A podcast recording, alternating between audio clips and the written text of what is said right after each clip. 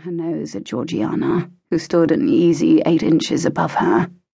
You were not included in the conversation. But I should be, don't you think, as its subject? She'd give the other girls credit. They all had the decency to look chagrined. Not so their leader. I do not wish to be seen conversing with you, she said cruelly. I would be afraid your scandal would stain me. Georgiana smiled. I wouldn't let that worry you. My scandal has always sought out. She paused. Higher ground.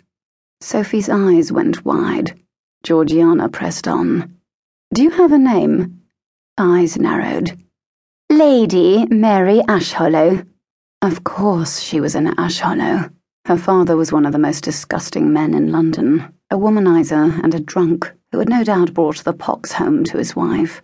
But he was Earl of Holborn and thus accepted by this silly world. She thought back on the file the fallen angel had on the Earl and his family. His countess, a wicked gossip, who would no doubt happily drown kittens if she thought it would help her move up in the social structure. Two children, a boy at school and a girl, two seasons out. A girl no better than her parents, evidently. Indeed, lady or no, the girl deserved a thorough dressing down.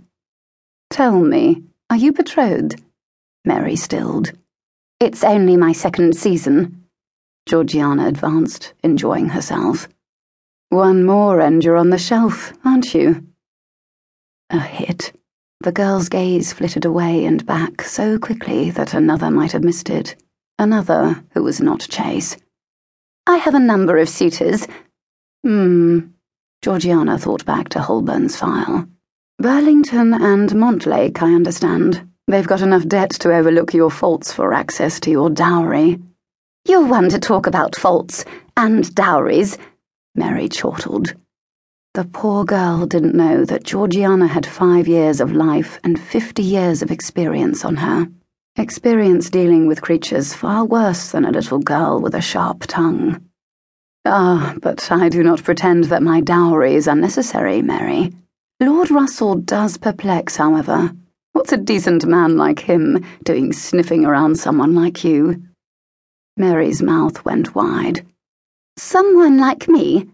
Georgiana leaned back. With your appalling lack of social grace, I mean.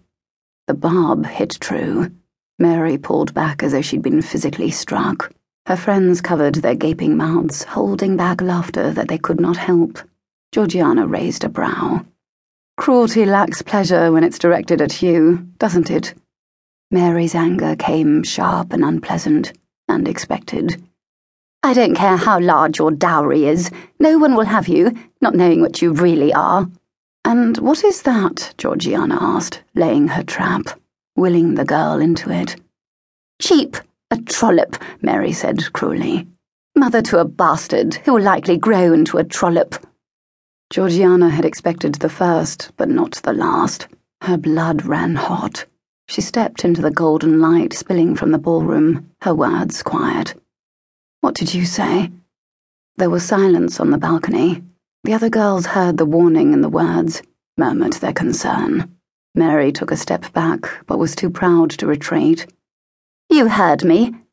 Georgiana advanced, pressing the girl from the light into darkness, where she reigned. Say it again.